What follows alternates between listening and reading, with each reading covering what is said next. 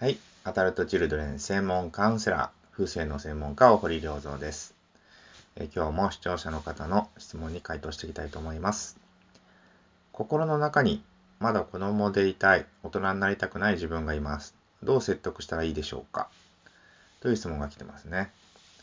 えー、これはですね、自分の中にはまいろんな自分の人格があるんですけれども、いるんですけれども、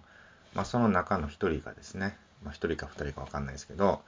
まあ、子供のままでいたいんだ、大人になりたくないって言ってますという話ですね。で、そういうふうにね、自分の中にいる内なる子供の部分を、まあ、インナーチャイルドと言ってるんですけれども、そのインナーチャイルドをね、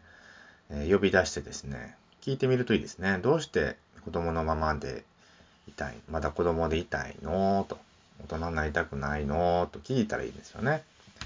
でまあ、大体多くの場合はですね、だって親に甘えてないんだもんとかね、そういう話になると思います。まあ、十分に親にね、えー、甘えられたという体験がないと、まだ私大人になりたくないってなるんですよね。えー、子供帰りしたくなるような心理っていうんですかね。で、それって、えー、自分がね、えー、親にね、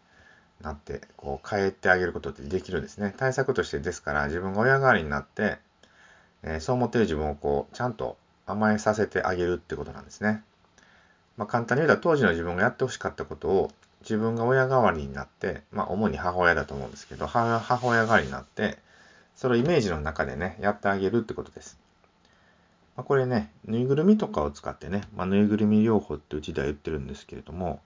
まあ、過去の自分をぬいぐるみに見立ててね、自分がそのぬいぐるみを赤ちゃんの世話をするような感じで、いろいろやってあげる。ね、えー、そういうごっこ遊び的な感じでやってあげると、それもね、すごい効果的です。で、そういうことをやってね、あ、なんか甘えられた、よかったってね、えー、なってきた上で、次ですね、えー、子供のままでいると、えー、こんな悪いことがっていうね、デメリットをちょっと教えてあげるってことですね。まあ、例えばね、本当の自分の力を全然発揮できないんだよ、子供のままでいると。だから人生が不完全燃焼でだんだんつまらなくなってきちゃうよとかね。え、年だけとって中身が子供のまんまだと気持ち悪いちょっと変な大人になってしまって、浮いちゃうよとかね。まあそういうデメリットを教えてあげるんですね。そうすると、え、それはまずいなとか嫌だなってね、インナーチャイルドも思います。で、その上でですね、大人になるメリットを今度は教えていきます。責任を取って大人になっていくことで自分がどんどん進化成長していけるんだよとかね、えー、周りの人に貢献できる自分になっていくから、自分のことがますますね、好きになっていって人生が充実してくるんだよとかね。まあそんなようなことで、えまあ、大人になるメリットをね、教えていくんですよ。で、インナーチャイルドはメリットがある方を選びますから。ね、これもう鉄則なんですね。えー、ですから、動かないとか変わりたくないっていうのは、そう良くなるメリットがね、分かってない。そのままでいた方がメリット大きいと思ってるってことなんですね。ですから、そこをこう教えていくと、えー、変わっていくと思います。はい。ということで、質問への回答でした。えー、来週はこういう質問です。自分の意見を言うと、相手を傷つけてしまうのではないか。自分のやりたいことを言うのは押し付けなのではないかという考えが自分にあります。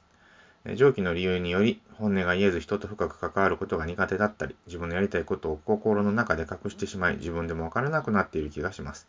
自分の意見に基づき表現できるよう改善する方法はありますでしょうか？という質問が来てますので、